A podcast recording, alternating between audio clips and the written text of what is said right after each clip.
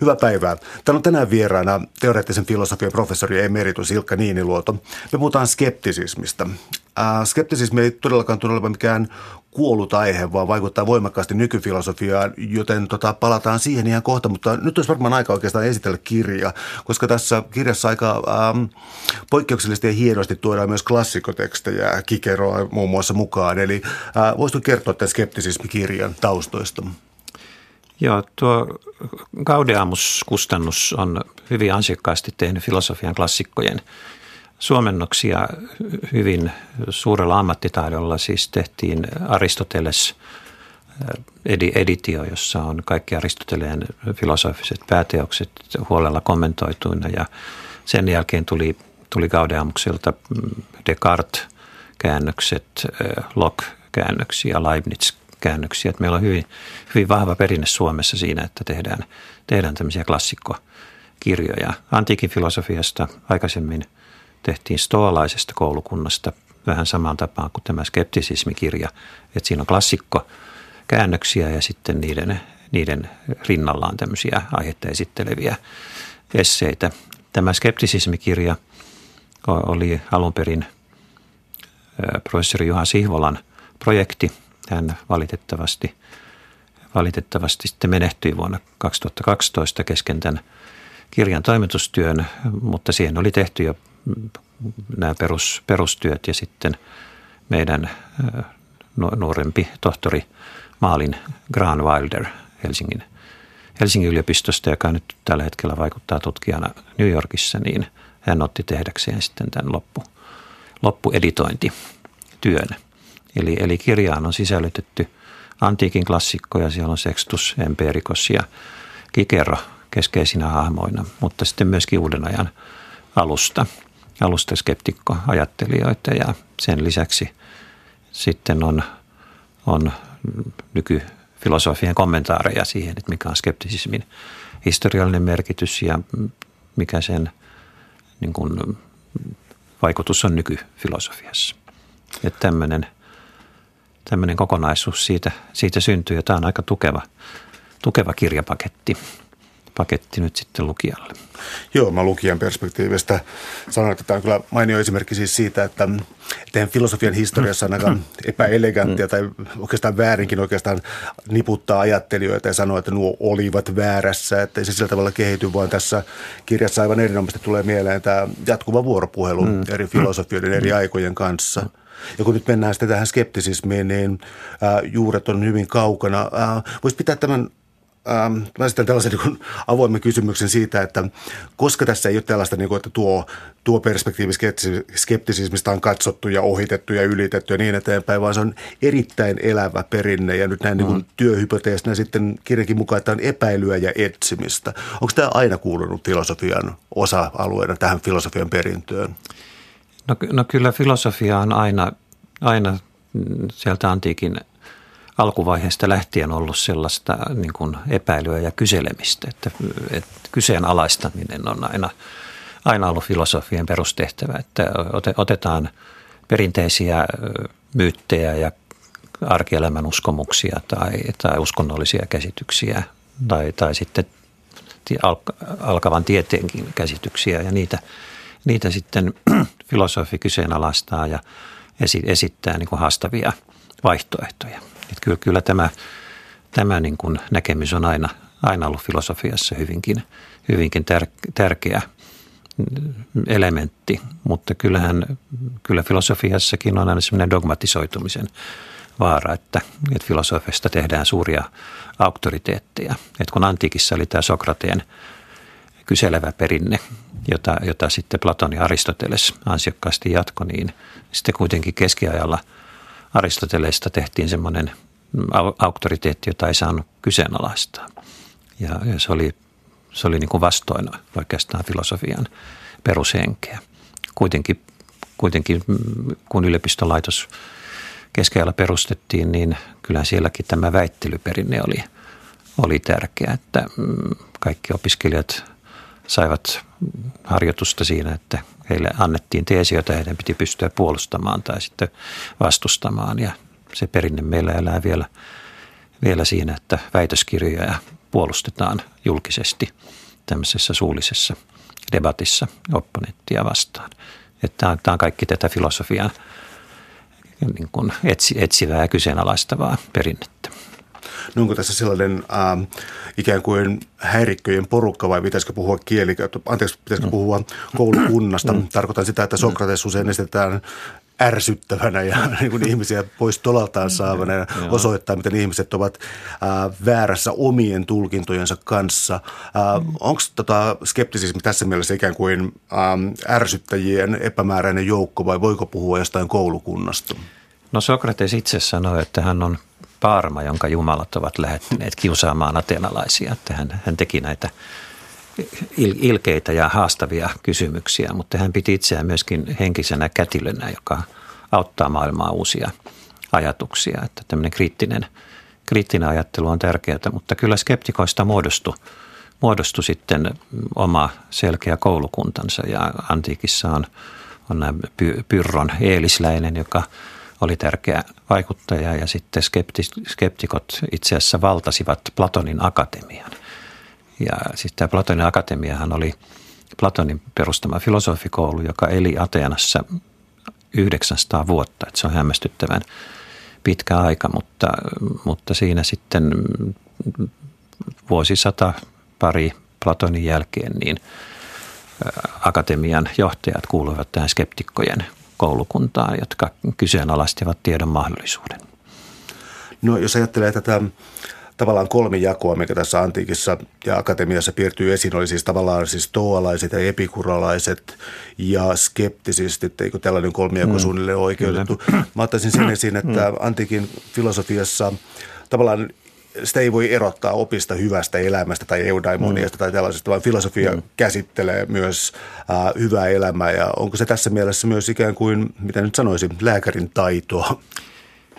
Kyllä, siis tämä Sextus Empirikos, joka sitten vaikutti niin hellenistisellä ajalla, niin hän oli lääkäri koulutukseltaan. Ja, ja, ja kyllä antiikin filosofikoulut hyvin selkeästi olivat niin kuin hyvän elämän tavoittelijoita ja, ja etsittiin sellaista mielen rauhaa, joka auttaa, auttaa ihmisiä elämässä. Ja skeptikot lähtivät näistä tietoteorian kysymyksistä ja olivat sitä mieltä, että ihmisiä johtaa, johtaa harhaan se, että he omaksuvat vääriä uskomuksia. Ja sen takia he suosivat sitä, että pitää pidättäytyä uskomuksista, ei tehdä virheitä, mutta samalla tämmöinen pidättäytyminen vääristä luuloista johtaa sitten siihen, että ihminen saa elämälleen mielenrauhaa, joka on, on oikeastaan kaikkien näiden antiikin koulujen yhteinen, yhteinen tavoite vähän eri, eri keinoilla kuitenkin. Täällä on tänään siis vieraana teoreettisen filosofian professori emeritus Ilkka Niiniluoto. Puhutaan skeptisismistä. Jäädään tähän antiikkiin, koska tämän kirjan avaus tästä kyseisestä pyrroksesta ää, hänen koulukunnastaan sitten ää, itse asiassa tulkittuna jo 100-200-luvulla jälkeen ajanlaskun ajan, niin ää, tämä vie kirjasta jo sitten lähemmäs 200 sivua, eli nyt ei varmaan puhuta mitenkään ää, pienestä asiasta filosofian historiassa, että voidaanko tähän paneutua vähän enemmän? Joo, tässä, tässä tota, skeptikkokoulussa käytiin toisaalta kiistaa stoalaisten kanssa. Stoalaisilla oli niin kuin vahvempi käsitys siitä tiedon mahdollisuudesta ja, ja erehtymättömien uskomusten mahdollisuudesta. Myöskin Plato, platonistit ja aristoteelikot uskoivat vahvemmin varman tiedon mahdollisuuksiin ja jonkinlaisiin välttämättömiin totuuksiin, joita ihmisjärjen avulla, avulla voidaan saavuttaa, mutta sitten pyrro, pyrronilaiset skeptikot taas näkivät, että ihmisen – järki johtaa harhaan ja aistimukset pettävät, muisti pettää, että ei ole, ole varmoja tiedonlähteitä ja sen takia he suosivat tätä, tätä ohjelmaa, jossa pidättäydytään uskomuksista. Mutta se on aika vaikea, vaikea kanta ja Platon itse jo joissakin dialogeissa pyrkii osoittamaan, että tämmöinen äärimmäinen skeptisismi on itsessään ristiriitainen kanta. Että jos skeptikko sanoo, että me emme voi koskaan tietää mitään – niin hän tulee esittäneeksi tämmöisen kategorisen väitteen. jolle hänellä pitäisi olla perustelut. Ja jos hän on täysin johdonmukainen skeptikko, niin hän ei voi edes väittää tätä, että hän ei tiedä mitään. Ja sen takia tässä skeptikko koulukunnassa oli, oli niin kuin sisäistä jännitettä ja sisäisiä suuntauksia, jotka, jotka poikkesivat toisista. Että toiset, toiset skeptikot olivat sitä mieltä, että, että heidän kiistakumppaninsa ovat, ovatkin dogmaatikkoja ja eivät johdonmukaisesti pysty pidättäytymään näistä uskomuksista. Ja tällaista, tällaista syytöstä estettiin myös näille Platonin akatemian johtaville ajattelijoille. Mutta sitten semmoista sisä, sisäisen väittelyn ja erityisesti stoalaisten kanssa käydyn väittelyn myötä, myötä sitten tapahtui myöskin sellaista jonkinlaista pehmenemistä tässä kaikkein jyrkimmässä skeptikko koulukunnassa, että Karneades, joka oli, oli sataluvulla ennen ajanlasku alkua tämän skeptikokoulun johtaja, niin hän, hän, hän vastasi stoalaisille, jotka sanoivat, että jos, jos et usko mihinkään, niin et voi myöskään toimia. Että aina, aina jos valitsee jonkun teon, niin täytyy olla joku, joku tausta, oletus tai uskomus siinä, siinä pohjalla. Ja Carneades sitten sanoi, että meillä voi olla sellaisia enemmän tai vähemmän vakuuttavia uskomuksia tai ideoita, jotka ovat kyllä erehtyväisiä, mutta silti riittävän, riittävän vakuuttavia, että me voimme toimia niiden pohjalta. Ja tältä, tätä sitten Kikero akadeemika teoksessaan mm, kommentoi aika laajasti ja, ja siitä, siitä tulee sellaiset käsitteet kuin todennäköisyys ja totuuden kaltaisuus, verisimilituudi latinan kieleen, kun Kikero käänsi tämän karneaneen pitanon termin, joka tarkoitti sitä enemmän tai vähemmän vakuuttavaa uskomusta. Ja, ja tällä tavalla skeptikot niin kuin vähemmän jyrkässä muodossa, heistä tuli, itse kutsun heitä fallibilisteiksi. Fallibilistit on, on siis sellaisia ajattelijoita, jotka, jotka korostavat tiedon erehtyväisyyttä, mutta silti, silti niin kuin uskovat, että meillä on jonkinlaista todennäköistä tai totuutta lähestyvää tietoa. Ja tämä fallibilismi on ehkä se muoto nyky, tietoteoriassa, joka on kaikkein suosituin. Että tämmöiset ääriskeptikot on, on ehkä melko harvinaisia nykyisessä filosofiassa, mutta että tämä vähän heikompi muoto fallibilismi on, on hyvin tärkeä nykytietoteoriassa ja myöskin tieteen, tieteen metodia kuvatessa, koska tiede, tiedekin on, on erehtyväistä ja jatkuvasti muuttuvaa ja tieteessä pitää voida aina kyseenalaistaa aikaisempien tutkijoiden tulokset ja siinä mielessä nyky, nykytieteellisen kriittisen ajattelun pohjana on myöskin tämä epäilevä, etsivä asenne. No jos vielä sitten piirretään vähän kartastoa tuosta antiikin ajattelusta, niin arkikielessäkin oikeastaan, tai mm. melkein arkikielessä mm. esiintyy stoalaisuus ja mm. tuota epikuralaisuus jossakin mielessä onnellisuuden tavoitteluna tai Kyllä. utilitarismina ja niin eteenpäin. Eli äh, oliko tässä sellaista kolme jättiläistä, jotka tuohon aikaan oli jo muodostuneet? Että oliko tämä sitten keskustelu näiden kolmen mm. koulukunnan välillä sellainen, joka keskustelu ikään kuin jatkuu edelleen vai onko vaikka epikuralaisuus häipynyt jonnekin tässä vuosisatojen varrella? No kyllä, kyllähän nämä olivat sen myöhäisantiikin keskeisiä kouluja, siis toalaiset, jotka, jotka uskoivat maailman kansalaisuuden ideaan, niin kuin Juha Siivolaisen teoksessaan kauniisti toi, toi esiin. Epikuralaiset olivat, olivat materiaalisti filosofia, jotka puhuivat siis onnellisuudesta ja hyvinvoinnista – ehkä nautinnostakin, mutta se oli kuitenkin aika, aika lailla sellaista maailmasta vetäytyvää kärsimyksen välttämistä. Ja, ja sitten oli tämä skeptikkokoulu ja sen, sen, näiden taustalla oli sitten nämä Platonin ja Aristoteleen kannattajat kuitenkin edelleen. Että, että kyllä nämä koulut kaikki, kaikki ovat edelleen keskustelun kohteena ja sitten renesanssiaikana niin kuin nousivat uudelleen esiin, kun näitä antiikin klassikkoja – käännettiin, että mm, epikurolaisten klassikoteksti on Lucretiuksen maailmankaikkeudesta, joka käännettiin silloin 1500-luvun alussa ja, ja sitten nämä Kikeron teokset tulivat myöskin tunnetuksi renesanssiaikana ja herättivät sitten uudelleen tätä skeptikkokoulun ajatuksia. Stoalaisuus on ollut, ollut tunnettu virtaus kyllä, kyllä jatkuvasti, mutta oikeastaan niin antiikissahan sitten se kilpaileva suunta oli kristinusko, joka syrjäytti nämä pakanalliset filosofikoulut. Ja esimerkiksi Platonin akatemia, joka vielä 500-luvulla oli, oli toiminnassa Ateenassa, niin Itä-Rooman keisari Justinianus sulki sen sitten tämmöisenä pakanaalisena laitoksena. Et kristinusko tietysti myöskin pyrki ratkaisemaan kysymyksen siitä, että mikä on ihmisen hyvä elämä ja, ja mielenrauha, mutta, mutta teki sen uskonnollisella pohjalla, jossa niin kuin luvataan tuon puoleista ohjausta ja tuon puolesta palkintoa niin kuin kuoleman jälkeen.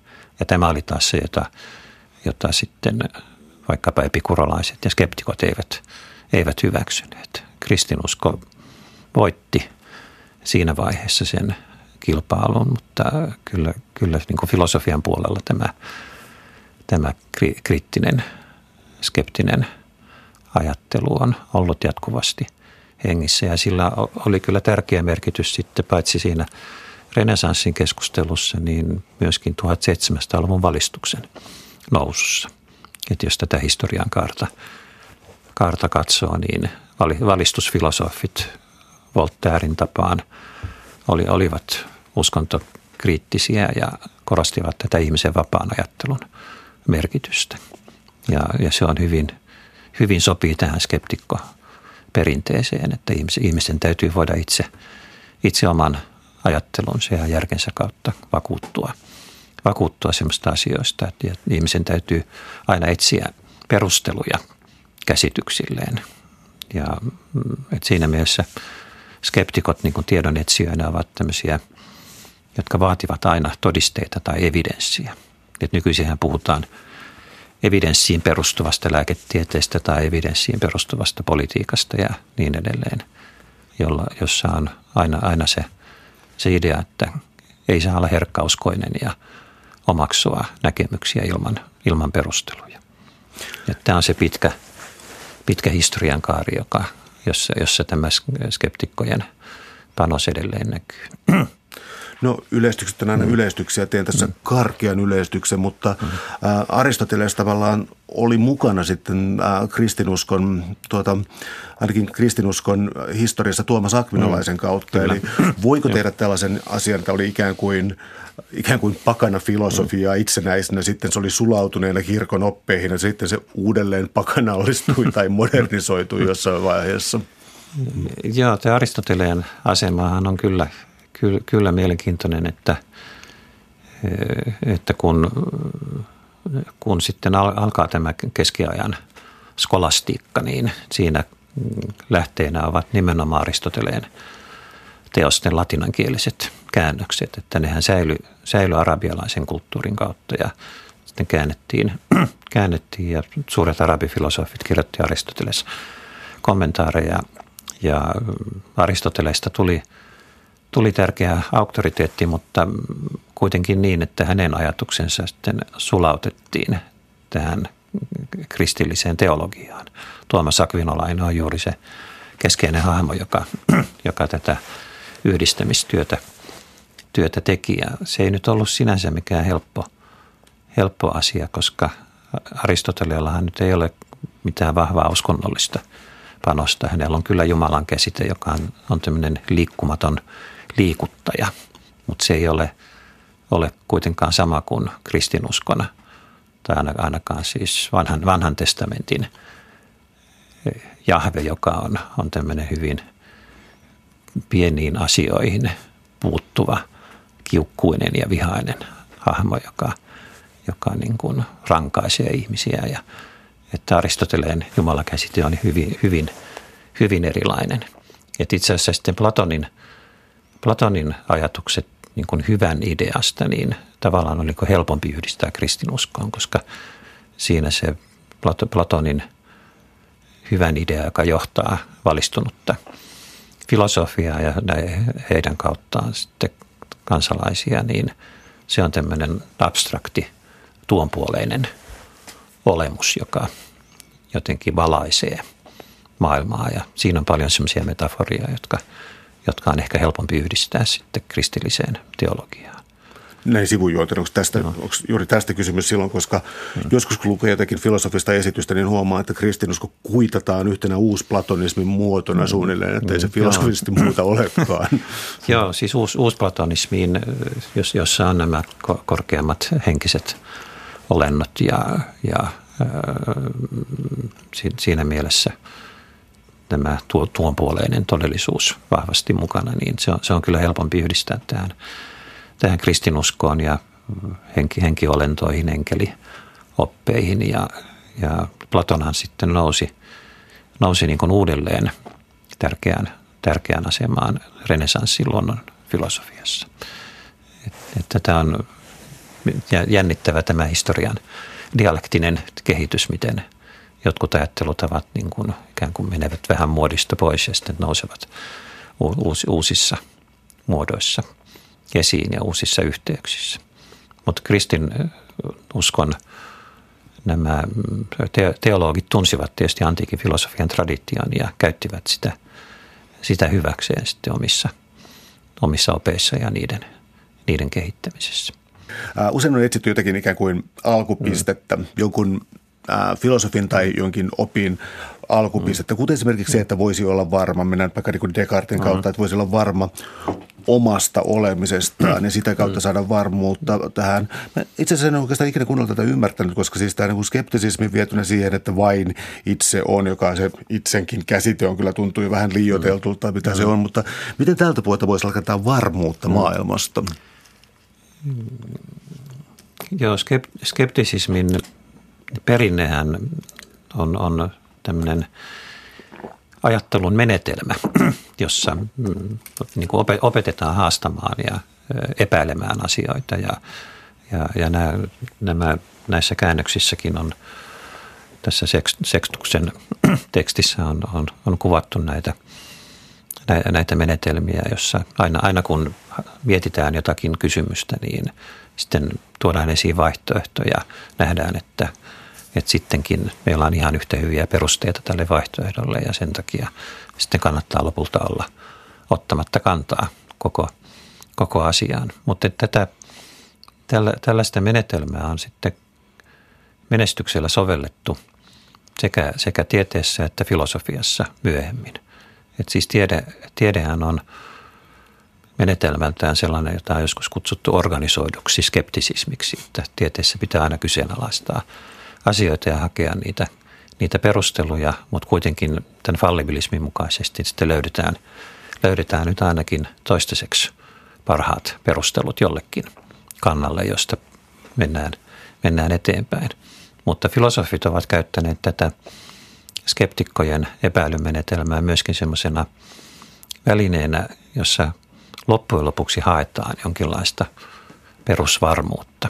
Ja, ja tämä on eri, erityisesti uuden ajan filosofian alussa vaikuttaneen René Descartin niin sanottu karteesiolainen epäilyn menetelmä, että mm, Descartes lähtee siitä, että kun, kun hän istuu, istuu kotonaan takkatulen ääressä, ääressä, niin hän voi epäillä sitä, että näkeekö hän todella, todella edessään tulta ja istu, istuuko hän tuolissa ja, ja kaikkea siinä ympäristössä olevia havaintoja, kokemuksia, kaikkea voidaan epäillä. Ja, ja hän niin kuin kuvaa, kuvaa sitten semmoisen epäilyn prosessin, jossa, jossa kaikki, kaikki asiat on kyseenalaistettu, mutta loppujen lopuksi hän päätyy siihen, että koska hän epäilee ja ajattelee, niin hän kuitenkin voi olla varma siitä, että hän on olemassa. Ja tämä on Descartin kuuluisa teesi, ajattelen siis olen olemassa. Ja mm, tälle pohjalle hän rakensi sitten koko, koko oman filosofisen järjestelmänsä. Että tämän jälkeen hän todistaa, todistaa, että Jumala on olemassa. Siis ensin, ensin vakuuttutaan siitä, että on itse olemassa. Sitten voidaan todistaa Jumalan olemassaolo. Ja kun on todistettu Jumalan olemassaolo, niin sitten hän todistelee, että ei ole olemassa sellaista pahaa henkeä, joka tuottaisi kaikki harha, harhakäsitykset hänelle. Ja, ja niin se takkatulikin on loppujen lopuksi olemassa. Eli se ulko, ulkomaailma minun, minun ulkopuolellanikin on, on olemassa. Että hän, hän hyvin suurisuuntaisesti rakentaa sitten tämän yhden varman pisteen varaan koko, koko järjestelmänsä, joka oli, oli hyvin vaikutusvaltainen uuden ajan ajattelussa ja kuvaa, kuvaa sitä, että miten näitä skeptikkojen niin kuin ajattelutapoja on hyödynnetty myöskin ihan päinvastaiseen tarkoitukseen. Että siis, että jos ääriskeptikko halusi hylätä kaikki, kaikki ajatukset niin kuin virheellisinä tai perusteettomina, niin Descartes sitten loppujen lopuksi halusi todistaa, että, että me voimmekin luottaa ihmisjärkeen ja, ja todistaa kaiken sen, mitä, mitä me muutenkin uskomme. Se käytit tuossa mm. termin, mä muistan, mm. käytitkö tätä paha demoni paha demon, jo, joo, mutta, mutta siis tämä hiipii mm. siis mukaan mm. ajatteluun. Tämä, se meille hyvin tuttu niin filosofiasta kuin populaarikulttuurista. Mm. Eli siis kysymys mm. siitä, että entäs tämä onkin paha demonia, siis mm. olemme mm. simulaatiossa tai Joo. jossakin tämän kaltaisessa tilanteessa, niin siis tämähän kiihottaa mieliä niin tieteellisesti, taiteellisesti ja yli, yli rajojen. Eli mm. Descartes ei suinkaan pystynyt karkottamaan mm. sitten loppujen lopuksi sieltä demonia pois. No ei, kyllä ne kysymykset sitten tulee, tulevat uudella, uudella tavalla esiin, että Descartes kuvasi sitä niin kuin oman, oman aikansa puitteissa, mutta että mm, tavallaan sitten sama, sama ongelma tulee, tulee esiin, esiin sitten, kun on kehitetty uusia, uusia välineitä, vaikkapa elokuva, virtuaalitodellisuus ja, ja, ja sellaiset asiat, että me voimme kysyä, että olemmeko, olemmeko varmoja siitä, että emme, emme sittenkään vaan näe filmiltä asioita. Ja, ja ö, elokuva The Matrix on mielestäni hyvä, hyvä tämmöinen skeptikkojen harjoitustyö siinä, että, että siinähän lähtökohtana on se, että, että sankari on, on itse asiassa kytkettynä, kytkettynä koneisiin. Maapallon on vallannut, vallannut tämmöinen robotti, armeija, joka on, on kyt, kytkenyt jäljellä olevat ihmiset sitten sellaisiin laitteisiin, joissa he elävät virtuaalitodellisuudessa. Ja nyt voidaan toistaa kaikki skeptikkojen vanhat kysymykset siitä, että onko, onko meillä varmaa tietoa ulkomaailman olemassaolosta ja, ja onko, onko niin, että itse asiassa elänkin virtuaalitodellisuudessa enkä, enkä missään reaalimaailmassa. Ja ei, ei siihen mitään helppoja vastauksia ole, eikä, eikä siinä mm, The Matrix-filmissäkään ihan, ihan selvää vastausta tähän, tähän anneta, mutta, mutta klassinen filosofinen vastaus sitten vetoaa, vetoaa siihen, että ihmisen, ihmisen kokema maailma, siis tämä arki, arkimaailma ja fysikaalinen maailma, jossa me elämme, niin että se on kuitenkin aika säännönmukainen – ja mm, semmoinen virtuaalimaailma, jossa kaikki tapahtuu jotenkin mielen mm, sopukoiden yllykkeistä ja, ja arvaamattomasti, niin ei ole yhtä, yhtä todellinen, yhtä reaalinen kuin se, se maailma, jossa me koemme säännönmukaisin, säännönmukaisten luonnonlakien niin kuin pohjalta asioita tämä, tämmöisiä kysymyksiä asetteluja löytyy esimerkiksi Leibnizin ja Suomessa Eino Kailan kirjoituksista, että mikä, mikä erottaa tämmöisen unen, unen ja mm, mielikuvitusmaailman tästä niin kuin todellisesta reaalimaailmasta. Palataan tuohon Joo. ihan juuri. Eli siis täällä on tänään vieraana teoreettisen filosofian professori emeritus Ilkka Niinelo. Me puhutaan, puhutaan skeptisismistä. Ja tässä tultiin näihin unikuviin ja siis tämän kaltaisen simulakrumi, simulaatio, mitä termiä tässä käyttääkään. Mutta ähm, yksi erottelu, joka muista liittyy tähän on se, että jos vaaditaan absoluuttista varmuutta siitä, että me tiedämme olemassa olevista osi, asioista oikein. Ja sitten taas niin kuin absoluuttista skeptisismia siitä, että se on täysin mahdotonta ja ajaudutaan hyvinkin suureen mielikuvituksellisuuteen, niin onko niin, että tästä skeptisismin ikään kuin haasteesta pääsee eroon vain jonkinlaisella ikään kuin välittävällä teorialla, joka ottaa sen kysymyksen vakavissaan vastaan, mutta pyrkii mm. myös jonkinlaisen, no rationalismi on tässä yhteydessä hankala niin. termi, mutta pyrkii Joo. jonkin tällaisen välityksen kautta hakemaan jotakin totuudellisuutta. Joo, kyllä, kyllä tuo, tuo vastaa omaa, omaa käsitystäni, että jos katsoo niin nykyfilosofian – skeptisismikeskusteluja, että kaikki, tietoteorian oppikirjat yleensä alkavat tällä skeptisismikeskustelulla, koska se on niin hyvä haaste, haaste tiedon mahdollisuudelle ja sitten, sitten niin kuin sen pohjalta annetaan jonkinlainen tiedon käsitys ja siitä, että mitä, minkälaista oikeutusta tiedolta edellytetään. Mutta meillä nykyfilosofiassa on tämmöisiä niin kuin hyvinkin vahvan skeptisismin kannattajia, jotka omaksuvat tämmöisen äärimmäisen vahvan tiedon käsitteen. Peter Anger on, on tästä, tästä esimerkki, että hän, hän vaatii tiedolta aivan täydellistä perustelua, siis niin, niin lopullisen varmaa, varmaa perustelua kuin me voimme vaan kuvitella. Ja sitten kun hän toteaa, että tämä ei, ei voi täyttyä missään inhimillisessä tilanteessa, että meidän havainnot ja järkeilyt eivät, eivät voi tätä kriteeriä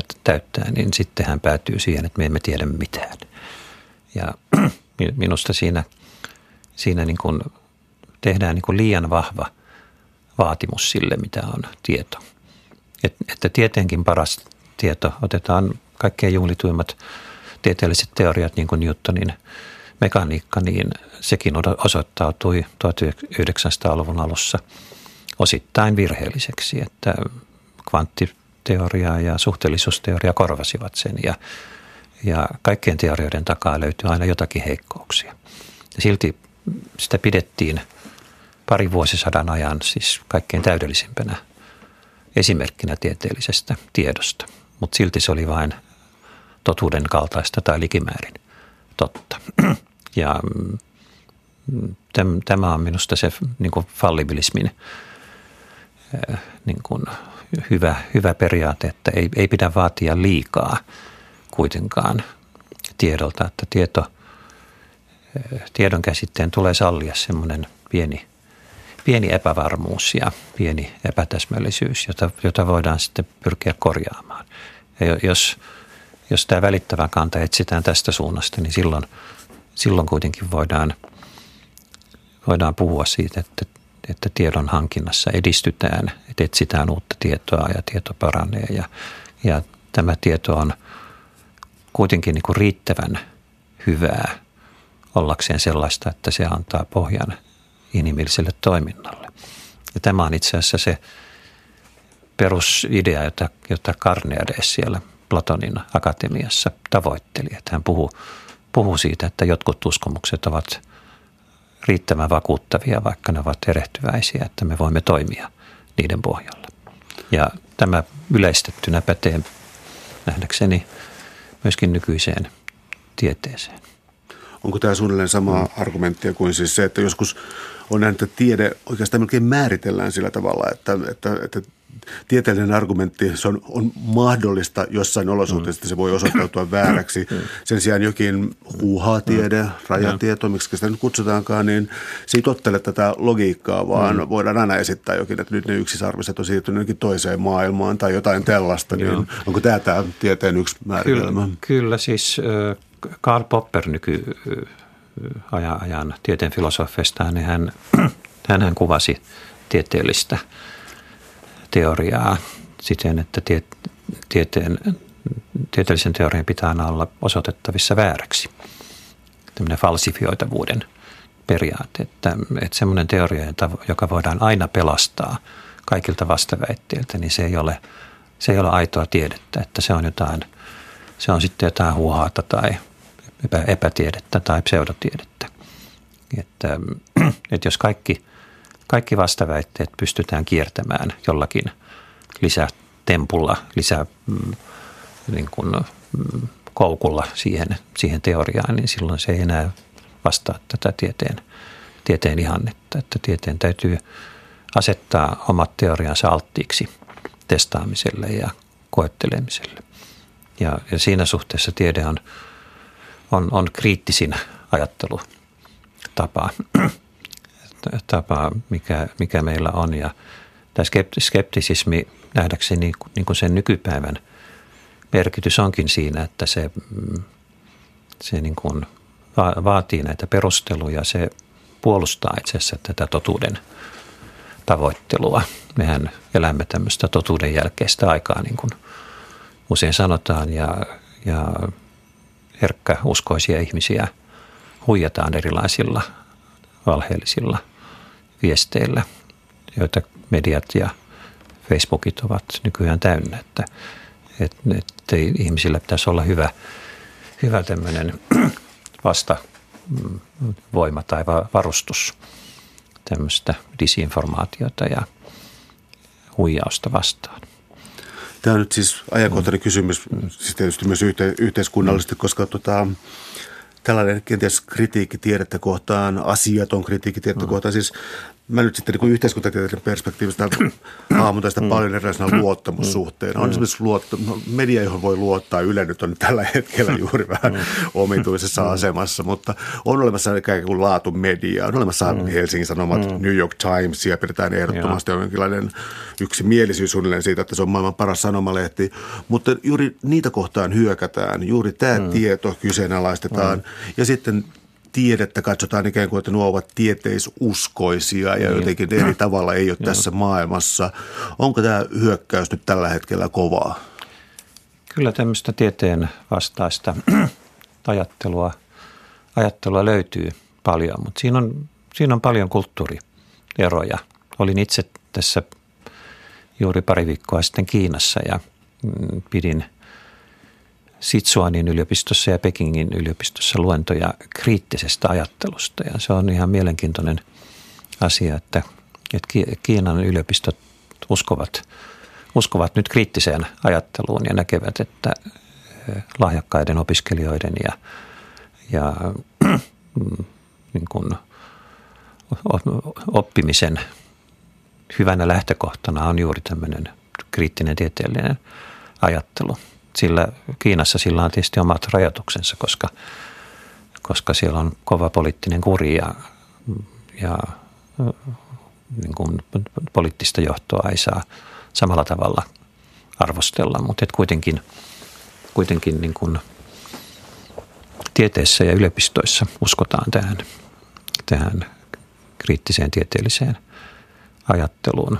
Mutta sitten ihan me, meillä on on, on taas esimerkkejä tuore, tuoreesti muualta maailmasta, jossa nähdään, että poliittisiin johtotehtäviin voidaan, voidaan päästä valheiden ja, ja tämmöisen aika, aika heikäilemättömän propagandan kautta ja ihmiset niin kuin ottavat sen vastaan. Ikävä, ikävä kyllä, että, että uskotaan mieluummin – aidosti valehtelevaa henkilöä kuin jopa, jopa silloin, kun tiedetään, että, että nämä väitteet ovat paikkansa pitämättömiä, niin siitä ei välitetä. Että otetaan, otetaan niin tämmöinen, tämmöinen asenne ja siinä suhteessa kyllä, kyllä tämä skeptisismin varoitus tämmöisestä herkkäuskoisuudesta on, on erittäin ajankohtainen – nykyaikana. Täällä on tänään siis vieraana teoreettisen filosofian professori emeritus Ilkka Niiniluoto. Puhutaan skeptisismistä, epäilystä ja etsimisestä. Yksi tärkeä erottelu, mikä tässä nousee esiin, on siis se, että skeptisismin nimissä voidaan esittää todella radikaaleja väitteitä ja kiistää, kiistää tietoteorioita tai oppia, ontologisia oppia voidaan tehdä näin ja kuuluukin tehdä näin, mutta mitenkään tässä kirjassa ei tule sellaista oikeastaan vastaan, että skeptisismi tarkoittaisi, että kaikki käy tai hällä väliä, mm. laissez-faire tai mikä mm. tahansa relativismi. Eli se erottuu niin. näistä oppeista. Joo. Millä tavalla?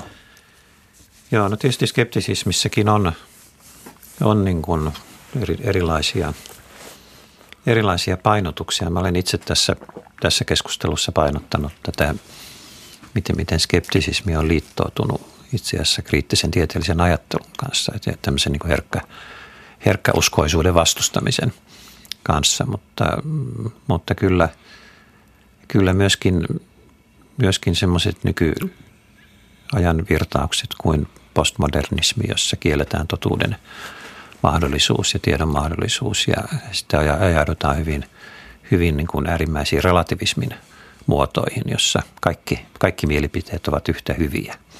Niin tällaisellekin löytyy, löytyy sitten joitakin juuria tässä skeptisismin traditiossa. Et vaikkapa nyky, nykyään filosofeista Paul Feyerabend, joka radikaalisti kielsi, kielsi kaiken kaiken totuuden ja tiedon mahdollisuuden, koska ihmisen täytyy olla vapaa. Ja hän, on, hän korosti tätä vapautta tärkeämpänä kuin, kuin, kuin totuutta, niin hänen, hänen jotkut muotoilunsa tulevat hyvin lähelle näitä sextusempirikoksen argumentteja siitä, että joka, jokaisessa asiassa on aina yhtä hyvä vasta, vastakkainen kanta, josta sitten voidaan päätyä siihen, että niin kuin Feyerabend itse käytti sitä ilmausta, että anything goes, kaikki käy.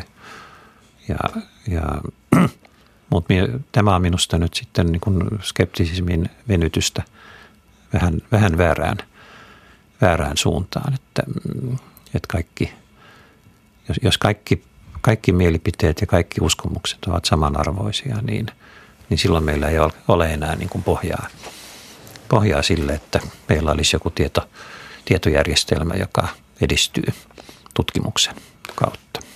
No otetaanko tästä sellainen esimerkki, mm. että ää, jo, tästä, jo tästä pyronismista, niin tota, kun siitä löytyy nämä kriittiset kysymykset tavallaan olennaisessa mm. muodossa jo sieltä saakka. Mm. Mutta esimerkiksi se, että äh, puhutaan, hetkinen, mä etsin oikeita termejä, mutta puhutaan ikään kuin agraarista tai maalaisesta Joo. pyronismista ja sitten urbaanista. Ja se tavallaan mm, antaa painoa jo siis sille ikään kuin lokaalisuudelle tai kulttuurille, mm. missä ollaan. Että se tällä, tällä tavalla välittyy. Mm. Mistä tällaisessa on kysymys? No, tämä, on, tämä erottelu, joka on Michael Freden tekemä erottelu. Tämä maalaisversio on semmoinen, jossa todella niin kuin hylätään kaikki, kaikki uskomukset, mutta sitten tämä urbaani käsitys, niin kuin hän sitä kutsuu, on, on, on siinä mielessä vähän, vähän hienostuneempi, että siinä sitten hyväksytään se, että me elämme tietyssä, tietyssä kulttuurissa ja yhteisössä ja me voimme toimia sen, sen kulttuurin tapojen mukaisesti – että tämän, tämän tapasta ohjetta sitten voi löytää sieltä sekstuksen teksteistä, että mm, koska kaikki on epävarmaa, niin me voimme hyväksyä oman yhteisömme uskonnot ja tavat ja, ja elämänmuodot ja ei meidän tarvitse niitä kyseenalaista, että me voimme suvaita, suvaita niitä, mutta että ne, ne ovat sitten vaan ne, johon me olemme – kasvaneet ja tottuneet. Ja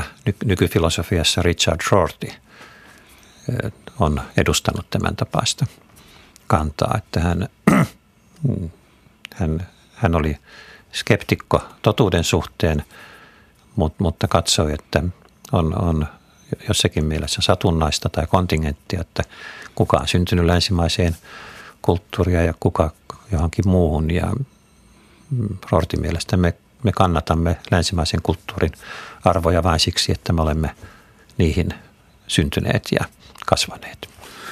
Pakko sanoa sivukommenttina, että tämä ilahdutti. Mä suosittelen tämä kommentti, kun mä väitöskirjat edessä yhteisöllisiä mm. arvoja tutkiskelen törmäsin Richard Rortyin, joka oli silleen mm luin sen silleen hätiköidysti, että, täysin sattumanvaraisesti olemme päätyneet tilanteeseen, joka on länsimäinen liberaali demokratia. Olipa meillä hyvä säkä. Niin se, se oli sellainen. Tullaan tähän nykypäivän keskusteluun näin, että tota, sun positio on sitten näissä, tarkoitan esimerkiksi sitä, että mm. uskonnolliset keskustelut on aina ajankohtaisia ja mm. sanotaan, että vaikka siis, mm. no siis Skepsis ry esimerkiksi, voisiko se toimia tässä esimerkkinä siitä, miten tällaisia ki- ikään kilvoja neuvotteluja käydään.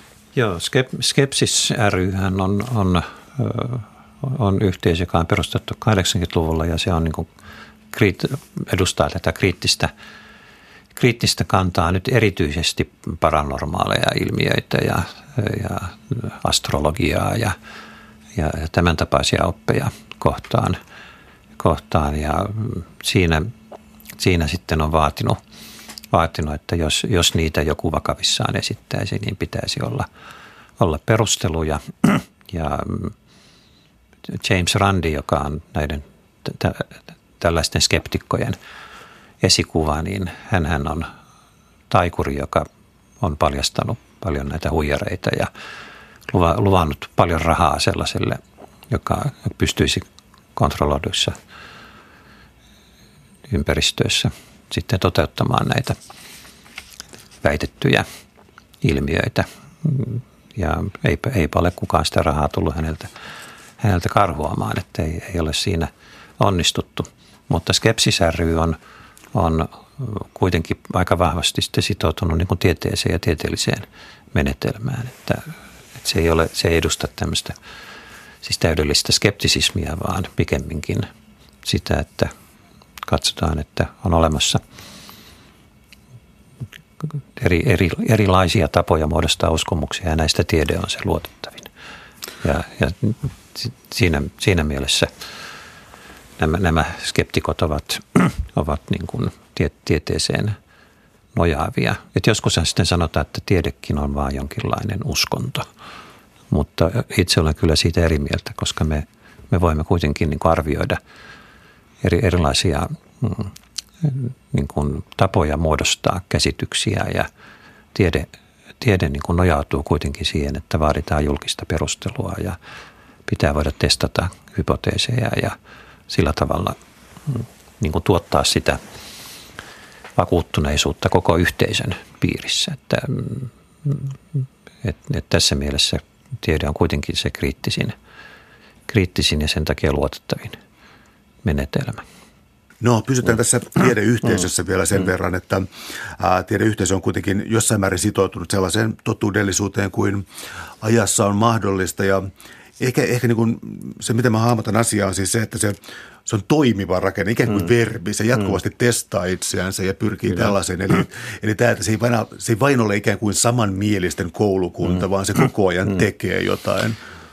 Joo, tätähän amerikkalainen Charles Peirce kutsui tieteen itseään korjaavuudeksi. Ja siinä on niin nämä kaksi ulottuvuutta, että, että tiede, tiede niin korjaa ja uusi omia käsityksiään, että aina voidaan, voidaan kyseenalaistaa aikaisempia käsityksiä, tuoda uusia, uusia näkökulmia, uutta todistusaineistoa. Ja, ja tieteessä pitää olla tämä valmius, valmius niin kuin korjata, korjata teorioita, vaikka ne olisi kuinka, kuinka niin kuin – vahvasti juurtuneita sinne tiedeyhteisöön. Esimerkkinä nyt vaikkapa tämä Newtonin mekaniikan kohtalo 1900-luvun alussa.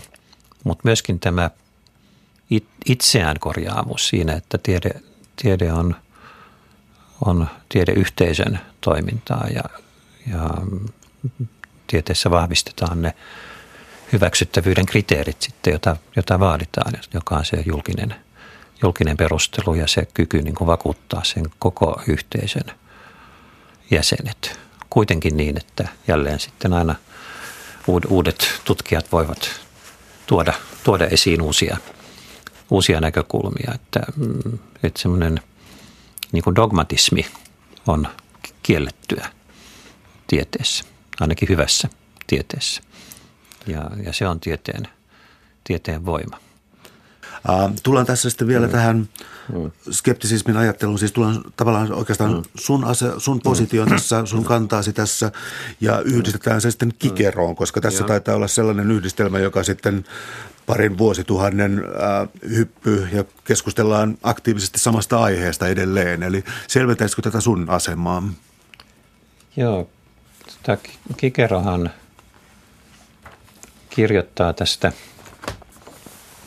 tästä skeptikkojen käsityksistä. Hän, hän kutsui sitä siis akateemikkojen käsitykseksi, koska se oli tämä Platonin akatemian vallitseva oppi, mutta hän, hän edustaa jo tätä jonkinlaista varovaista fallibilismia ja, ja mm, itse, itse olen tässä omassa, omassa kirjoituksessani la, niin kuin päätän sen kahteen lainaukseen täältä Kikeron tekstistä, jossa voisin lukea tästä. Kikero mm, niin kuin huudahtaa parissa kohdassa, että miten näet voisin olla haluamatta löytää totuutta, kun iloitsen, jos olen löytänyt jotakin totuutta muistuttavaa. Mutta jos ilmenee jotakin, mikä vaikuttaa todennäköiseltä, mieli täyttyy mitä inhimillisemmästä nautinnosta.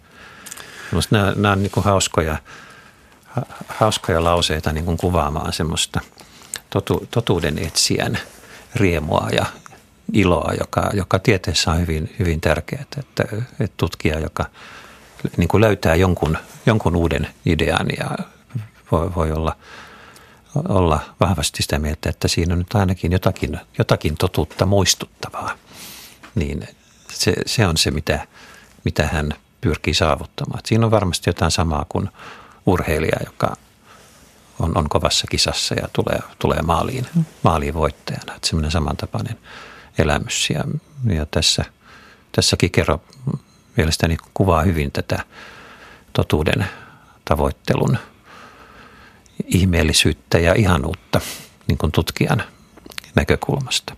Ja mm, se ei ole siis sellainen skeptinen kanta, joka, joka sanoisi, että me emme koskaan löydä totuutta ja sen takia ei, ei kannata tutkiakaan mitään, vaan pikemminkin siinä on, on tämä aidon, aidon totuuden etsiä ja tavoittelijan ihanne muotoiltuna. Suuret kiitokset keskustelusta Ilkka Niiniluoto. Oli ilo. Kiitos.